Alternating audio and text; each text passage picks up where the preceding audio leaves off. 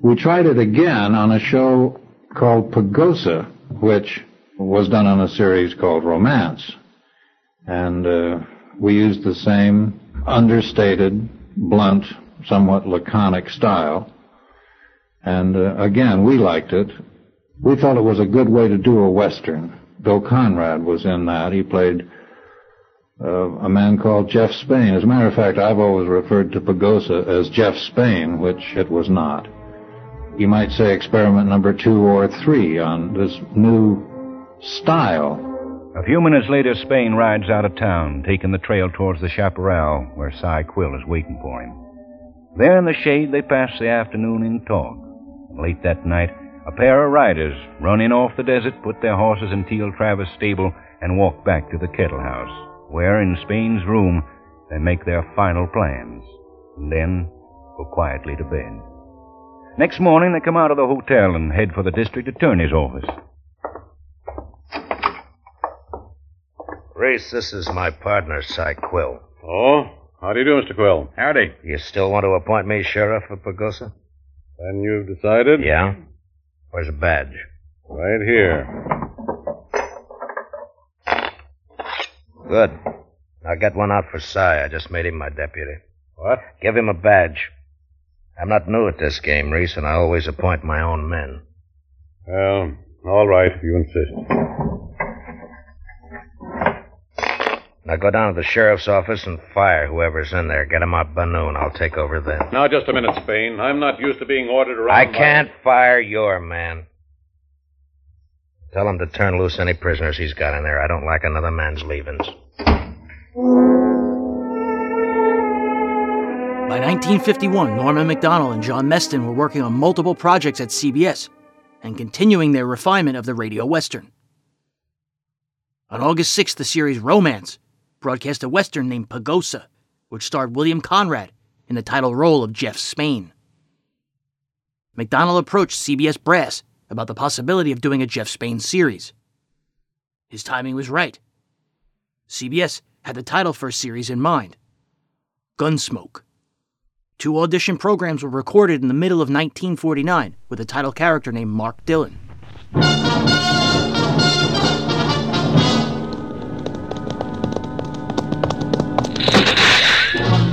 Gunsmoke.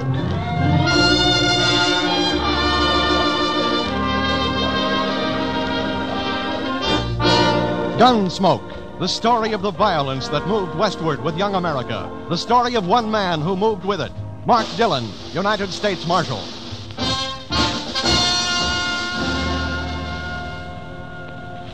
They all drifted here to Dodge City, one time or another. The Buffalo Killers, the Saddle Bums, the Spoilers. It's the end of the track and the start of the wilderness, the dumping ground of odds and ends and beginnings and leftovers. It's a place to stop and take the kind of pleasure you need. It's a place to pass through, and sometimes it's a place to die. My part of it was a sun-baked shack, rent paid by the United States. Neither sold. And a marshal's badge, furnished free. CBS gave Macdonnell and Meston one week to put production together. We had a week's notice to put a show together and get it on the air. And in that week, we had to find a writer, star, have a theme, a Gunsmoke theme composed. So it was a busy week. We got Walter Brown Newman to come in, one of the better writers in town. We gave him an acetate disc of Pagosa and I believe of Wild Jack Rhett and said this is the style, this is the color, this is the feel. Laid out no other guidelines except told him how we felt Matt Dillon should be written and the kind of character he was and sent Walter away. That was on a Monday.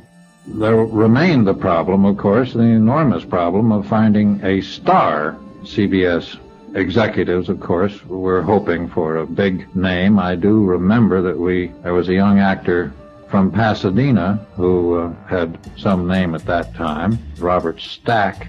If I remember correctly, Ray Burr auditioned. By the early 1950s, William Conrad was one of radio's busiest men. I think when they started casting for it, somebody said, Good Christ, let's don't get Bill Conrad. We're up to you know where with Bill Conrad. So they did not get Bill Conrad. They auditioned everybody in town. And as a last resort, they called me and said, okay, we give up. Come on in. and I went in and uh, uh, read about two lines, and they said, okay, thank you. And I walked out. And the next day they called me and said, you have the job. Macdonnell and Meston were determined to bring a realistic Western to radio. I think Meston and I were more enthusiastic about Conrad than the executives because Bill was considered a heavy at that time. He just finished The Killers in feature pictures, and everybody considered him a heavy. And of course, he was a marvelous heavy. The CBS executives were a little concerned that William Conrad, heavy extraordinaire, would be playing our lead, Matt Dillon. The other characters were not set and no contracts were drawn because nobody had yet decided who would be playing with Bill. It just developed that Howard McNear played the doctor, who became a running character. Parley Baer played Chester, who became a running character. Georgia Ellis was in one of the first shows, but Kitty wasn't actually invented until, uh, oh, perhaps eight or ten shows into the series. Set in Dodge City, Kansas, Gunsmoke's main character, Matt Dillon, U.S. Marshal, was to be unlike any Western on air predecessor. Meston had grown up in Colorado and worked as a cowboy on a family ranch. Well, I don't like phony stuff, and, and uh, I knew something about the West, sure. The way people are, the way they talk, the way they behave. I never liked heroes much. So we kind of reversed everything. I tried to do it why we did with narration, which was sort of an innovation, I think, at the time. Well, we tried to make him honest, just an honest, not a crook like like Wyatt Earp. The guy with a sense of tragedy. The guy didn't particularly enjoy the job. But then it took a, quite a while because, you know, we, we put uh, Walter put Chester in. We had to work, work on him a great deal for a long time. And Kitty and Doc had to develop, and Matt had to develop, and we did this over a long period of time. No, we worked very closely. Uh, in radio, I was there all the time. Well, I'm always hired the very best actors, no question of that. You know, they couldn't read a line. They'd, they'd let me know with great pleasure, and they're generally right. Native American characters and relationships were portrayed in a more accurate way. Well, as I recall, or I've been told, we were about the first show that treated Indians as human beings, not just redskins and the only good Indians and dead ones and so on. A number of shows about that, and intermarriage. I think we, we, the Indians before that, as I remember, that wasn't around much before that. They were treated in the old, old way, you know. Just, I think Gunsmoke was, pro- I've heard, understand, was the first show that really changed us somewhat. Oh, I, the, the white man, the way he treated the Indians, was a national disgrace. It still is. Dillon was a complex, flawed man in an extremely difficult situation. Gunsmoke storylines were to be character driven, with lean, tense dialogue patterns. There was no Matt Dillon. That was a figment of the writer's imagination. But uh, you'll get a lot of fights from a lot of people who will tell you that they know that there was. It's pretty funny. I've uh, had several arguments with people about it who say that they know for a fact that their grandfather was related to him or something of the sort. The writer, John Meston, and the producer, Norman Macdonnell, were very meticulous in seeing that everything was as authentic as they could possibly make it. They took complete and deliberate time in setting up the sound effects, which was probably one of the secrets of the show's success. We tried to make everything as honest as we possibly could. That's probably why it had that sweet smell of success to it, because everybody tried far beyond the call of their normal duty. Ray Kemper and Tom Hanley were brought in as sound effects artists. Before the series began, they spent two days firing and recording various caliber pistols and rifles. The result was the first truly realistic sound of gunshots on radio. George Walsh, who years earlier had been the announcer on Death Valley Days, became one of Gunsmoke's chief announcers. I became a challenge, I think, to the two soundmen that were assigned to the program then, Ray Kemper and Tom Hanley. And as I remember, it was around the 4th of July because they had a firecracker. And during the middle commercial of the dress rehearsal, they decided they were going to shoot off this firecracker. Well, as anybody who's ever been on the air can understand, my only concern was not their firecracker. My only concern was how I could read that middle commercial and make it sound like I was at a regular pace, but I was really killing time so I'd have some time to play with when we got on the air. And they shot off the firecracker and I just went right on. I think this may have impressed Norm Macdonnell a little bit because he was kind of surprised that it didn't stop me. Rex Koury composed the music. It gave me a wide scope in which to operate musically. And it put demands on the musicians we had because we had to produce tonal effects to suit the situation. And uh, again, it became a wonderful challenge because you had such a wide latitude in which to work. Initially, Macdonnell and Meston thought Matt Dillon would be the only continuing character. But once CBS greenlit the series, they realized Dillon would need regular acquaintances. Given a Saturday at 5 p.m. time slot, Gunsmoke took to the air on April 26, 1952.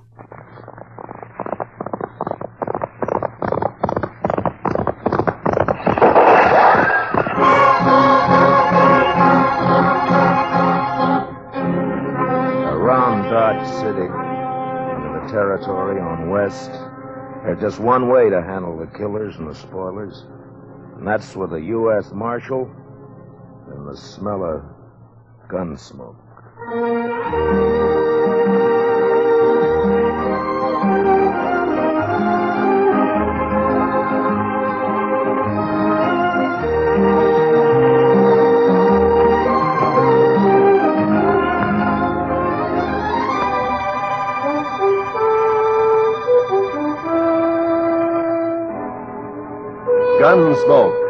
Story of the violence that moved west with young America.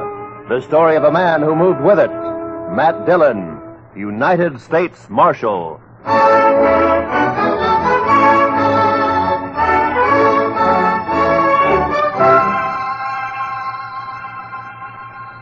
Wanted for murder. Wanted for murder. Clay Richards. Clay Richards. Age 31. One. Height 6 feet. Eyes brown. Mm-hmm. Hair red. Eyes brown, hair red. Hey, how'd you like me to print his picture on these notices? I got a woodcut. Well, let me show you. Ernie! Yep. Fetch your marshal a copy of that front page. Interviewing Clay's wife yesterday, I noticed a tintype on the mantel, their wedding photograph. So, first thing you know, I sniffed it. It's very thoughtful. Yeah, oh, I'll take it, Ernie. Here. And then I propped it up in front of me and carved me this woodcut. Ain't she prime? Ain't she just elegant? Real elegant. Good likeness, don't you think? Of course, he was seven or eight years younger with the tintype. Yeah, it's a good That's likeness. his hair short. and- Doesn't show what makes a law-abiding man like him try gotta rob a bank. tintypes were sort of Doesn't look like a man who murdered an oh, old cashier and a Chinese cook who just happened to be there. Over it, though. But it's a good likeness. Yes, sir, it is. A picture like this sure dresses up the front page, don't it? Yeah, it's a little masterpiece, Mr. Hightower, a notable contribution to the culture of Dodge City. Well, thank you, Marshal. Does fetch the eye, don't it? I'm printing an extra 500 copies of the weekly, and I bet I sell 'em all. Too bad the cashier's shot went wild. If he'd managed to kill Clay or even wing him, why, I bet I could sell a thousand extra copies. We must be thankful for the blessings we do receive, Mr. Hightower. Oh, I am, Marshal, I am. Why, just before it happened yesterday afternoon, I didn't know what I was going to fill my columns with, and then, like manna from heaven, two murders and a bank robbery. Attempted bank robbery, Mr. Hightower. He turned and ran before he got his hands on so much as a dollar. Yes. Still, as you say, like manna. Dillon, I, I I'm talking business. What is it, Chester? Well, it can wait, I guess, Mr. Dillon. Yeah, print Clay's picture on those notices, Mr. Hightower. Now, where were we? Uh, eyes brown, hair red. Oh, yes. Also known as Red, Bricktop, and Sorrel. He uh, didn't answer to no other nicknames, did he? No, that's what they called him. All right, then in big letters, $400 reward. Dead or alive. And at the bottom, apply Matt Dillon, Marshal, Dodge City. Mm-hmm. Uh, print 200 copies. How soon can I send Chester over for him? This afternoon. Good morning, Mr. Hightower. Chester.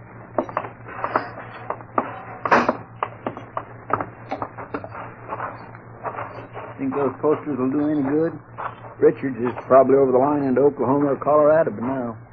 That strawberry roan of his is the fastest in the county. He has no money. He panicked and ran out of the bank before he got a penny. I think he'll try to get help from his wife or brother or a friend the first chance he has, maybe tonight. I say he's around here somewhere. I, uh. I'm sorry I turned on you. Why, that's all right, Mr. Dillon. Out all night with a posse, no sleep, man's bound to get touchy. No, it's not that. It's, it's the, the way. It's the way people use a thing like this. The men riding posse last night, they enjoyed it as though they were hunting fox or possum. Hightower back there, he acts like it was a birthday treat, specially gotten up for him.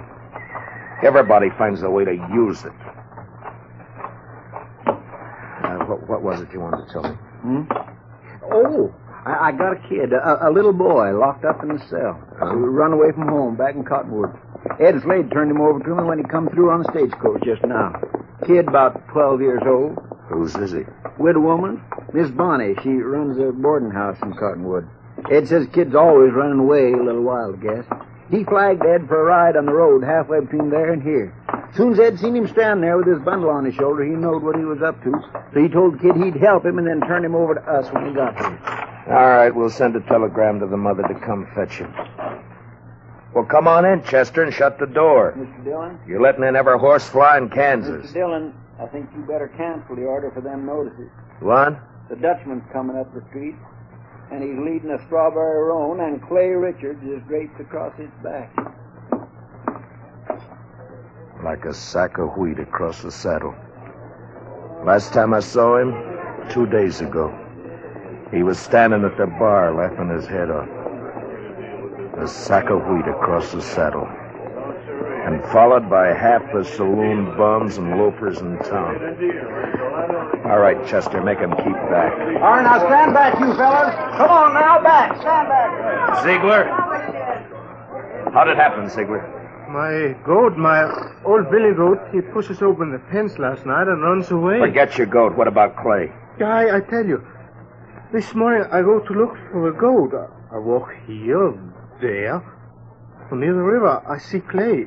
He sits there. I say, hello, Clay. Wie geht's? You dirty Dutchman. You know the dog. Clay was your best friend. He helped you buy your farm, so you killed him for All right, all of you. Keep back, everybody. Clay? Me? No, no, my brother, he was like, we was in the war together. Peter, listen. You killed him for the war. Not so! I kill nobody. Not, not since Gettysburg. Clay is dead already when I find him. I don't even own a pistol. Ziegler, inside, quick. Yeah, yeah. Chester, give me a hand with Clay. All right, all of you. Listening.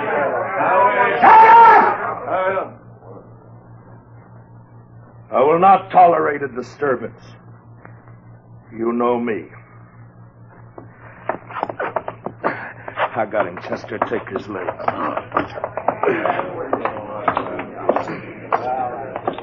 All right, kick the door shut. Marshal, I don't kill Clay. On this table, Chester.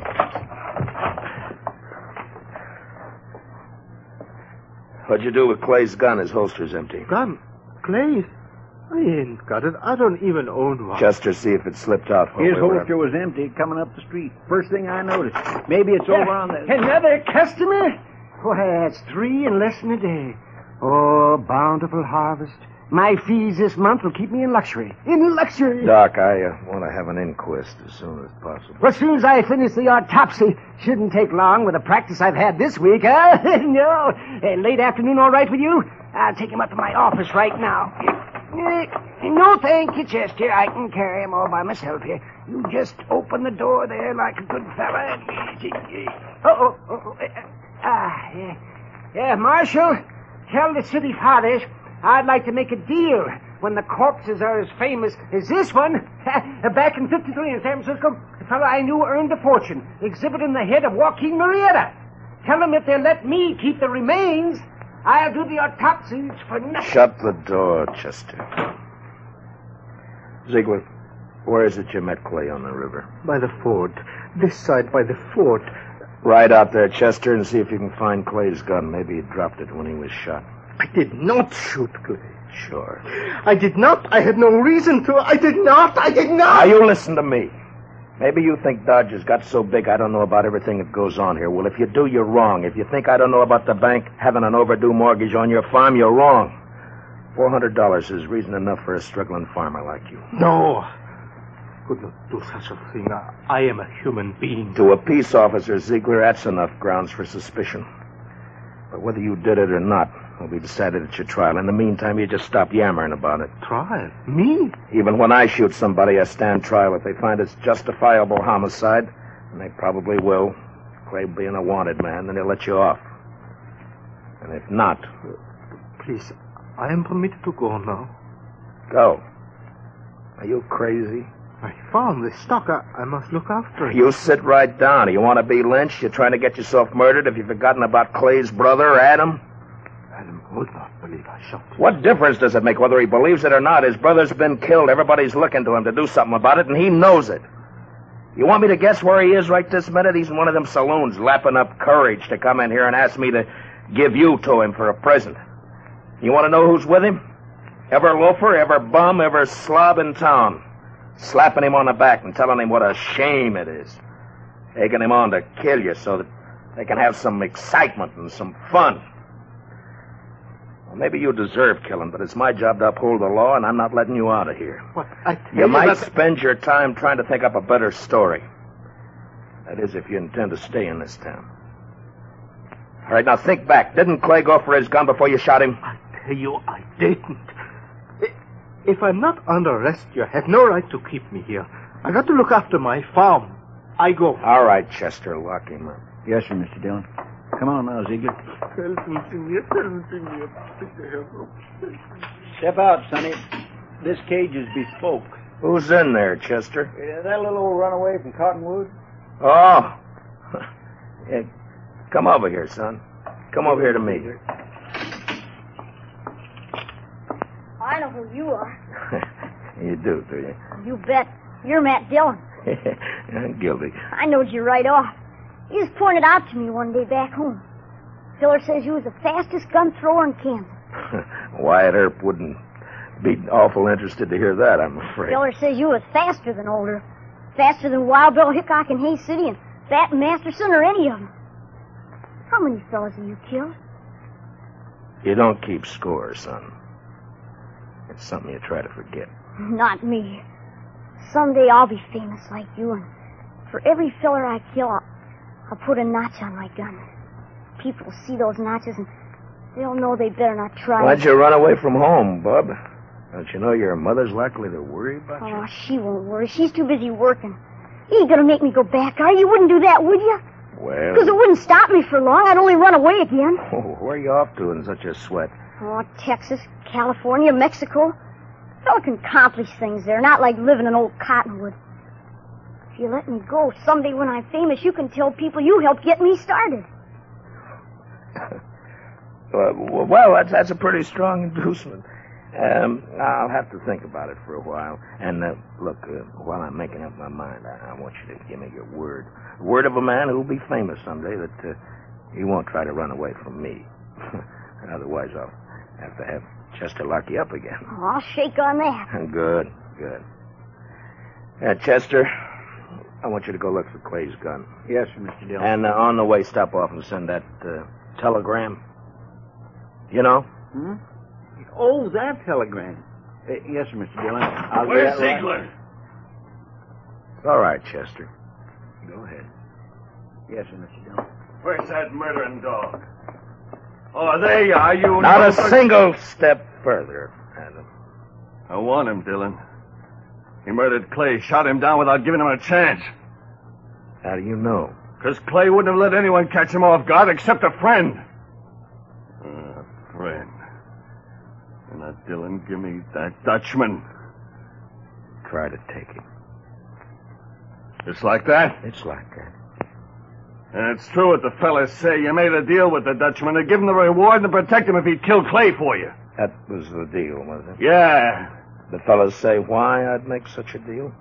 Dillon, it ain't no longer a secret around town that you and Francie want each other. But Clay was in the way. You had him killed so you could get his wife. Do you deny it?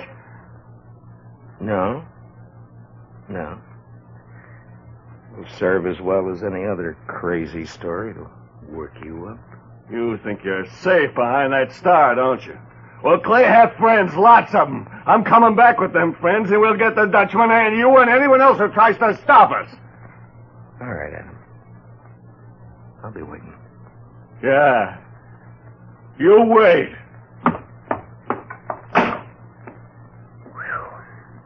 I almost seen something pretty just then, didn't I, Mr. Dillon? Yeah, almost. About another pint of whiskey ought to do it.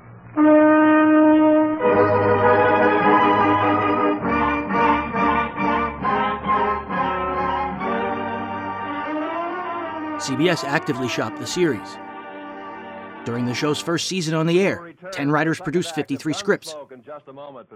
Meston wrote 16 of them before quitting his staff job as CBS editor to become a full time freelance Gunsmoke scriptwriter. Billy the Kid was the first show by Walter Brown Newman. Received good reports, but nobody was quite sure upstairs whether we had a hit or a miss because our leading man didn't sound like a leading man. Bill Conrad was not playing Matt as a warm, understanding, paternal figure whatsoever. No race or sex was totally virtuous or evil, and the plight of women on the frontier was a frequent theme, especially in scripts written by Marion Clark and Kathleen Hite. In the field of adventure, one new program has caused more comment and excitement in recent weeks than any entertainment series in many seasons. Variety, in their review, used such words as first rate, high level, suspense, and excitement. And these words have not been confined to trade papers. Popular magazines and newspapers have added their own accolades. For here is a mature, adult, blazing Western that tops them all. CBS Radio is proud to present this brief segment of Gunsmoke.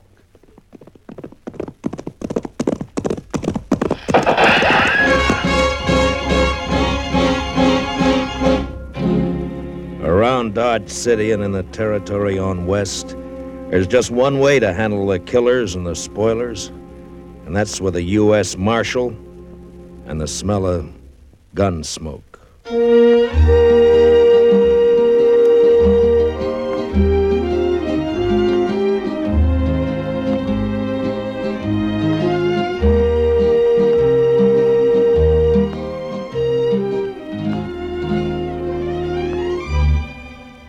Gunsmoke, the story of the violence that moved west with young America. The story of a man who moved with it. Matt Dillon, United States Marshal.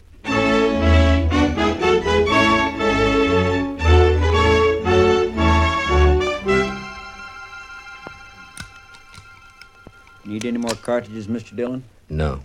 I got the greener loaded. Unloaded. I don't want a shotgun. Yes, sir. Do you want me to come with you? You want to come? No, sir. I guess not. But I will. Better stay here then, Chester. This make me a coward, Mr. Dillon? How do you feel? Like a coward. Lassiter scares me, sir. But you were willing to come anyway. Figure it out for yourself. Good luck, Mr. Dillon. Yeah. If uh, I'm not back, don't forget those reports have to be mailed tomorrow. I won't forget. Uh, Mr. Dillon, Yeah, you ever get scared? sure. Better keep yourself busy.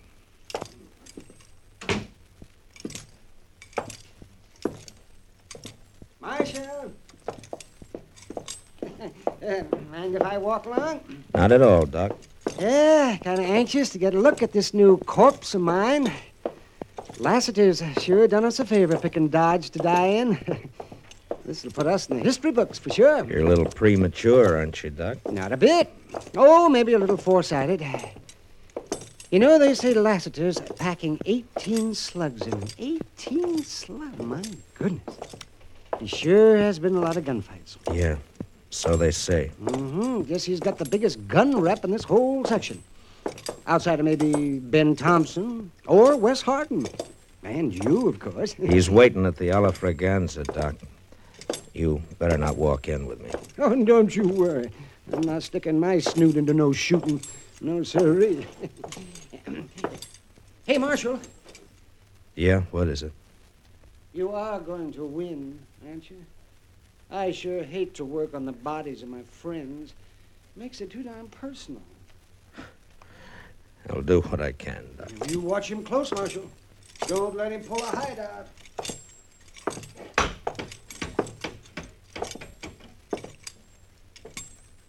Hello, Lassiter. Hi, Matt. Been a long time. Yeah. Drink with me? Why not? Harry, two whiskeys. Harry, get up from behind the bar. Sure, Mr. Lester. Sure. don't spill it. Leave it on the bar, Harry. We'll pour our own. Yes, Marshal. Yes, sir. Here, sir.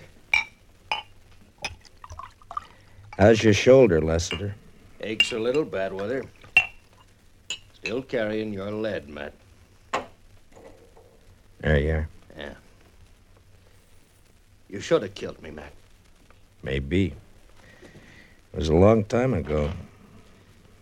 Matt, I want you to know I bear no grudge. But it has to be. I know. We're gunfighters, you and me, both the same. Yet not the same. But it's in our blood. That's why, Matt. That's why I have to brace you. I got to know for sure. There's no grudge, Lassiter. Now, your health. And yours.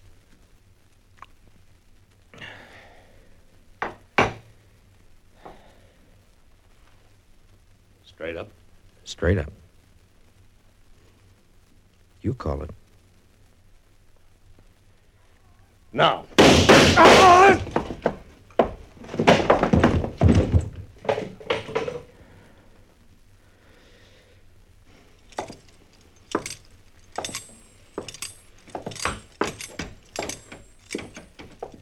Oh, it was beautiful, Matt. Simply beautiful. Was it? Why, yes, and it was close to. For a moment, I wasn't sure who. Yeah, Oh, Marshal, your neck. You're hit. Just a scratch. It'll be all right. But here, just Let it go. Go and get Lassiter. He's all yours. Huh? Well, of course. And you'll be happy to know he's got 20 slugs in him now.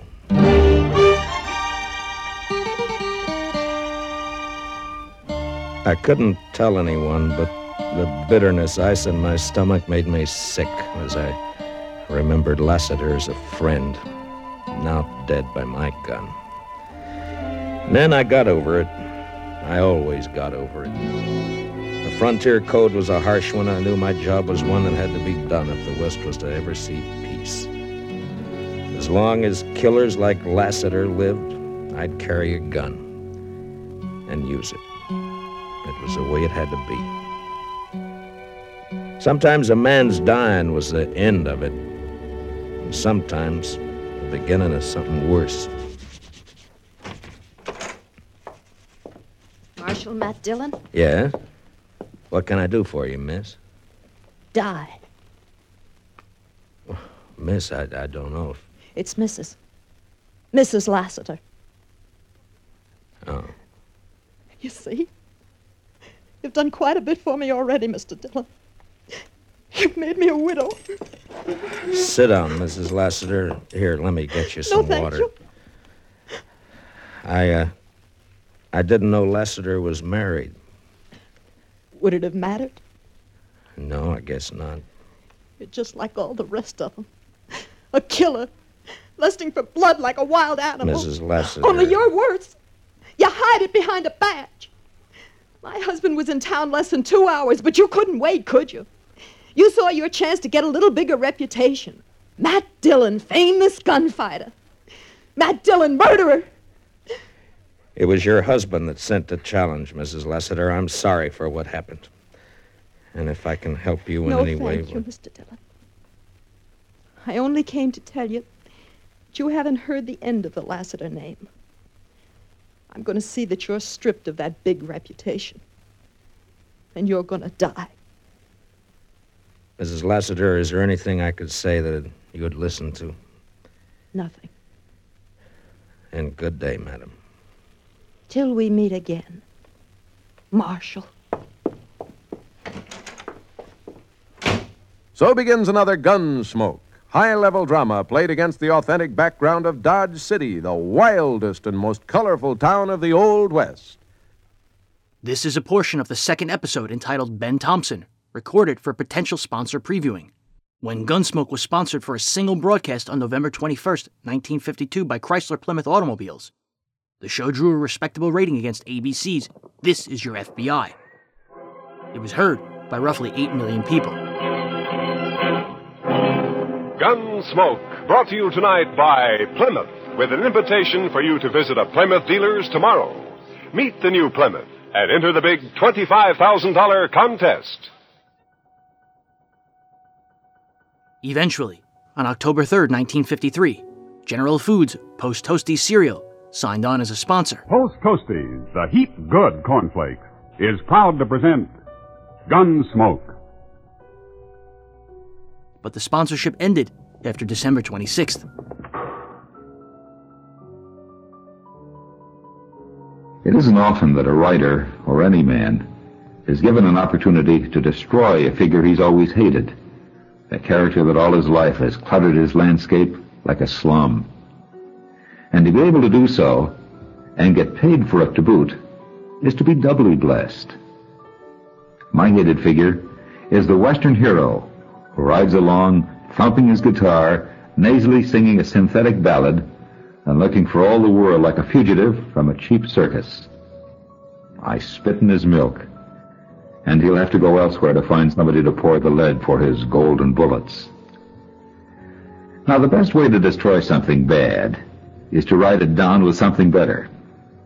And I've got a guy I think outclasses any of these phony big hats. His name's Matt Dillon, and his hair is probably red if he's got any left. He'd be handsomer than he is if he had better manners. But life and his enemies have left him looking a little beat up. And I suppose, having seen his mother back about 1840, struggling to take a bath in a wooden washtub without fully undressing, left his soul a little warped. Anyway, there'd have to be something wrong with him, or he wouldn't have hired on as a United States Marshal in the heyday of Dodge City, Kansas. Dodge at that time was the wildest town in America, and it was populated by men just as warped and more so than Matt Dillon. Consider this. The show continued costs sustained by CBS. It would take a Hollywood A-lister's aversion to cigarettes to land Gunsmoke its big sponsor. One who would reap the benefits of a program that by 1956 was the highest rated on radio.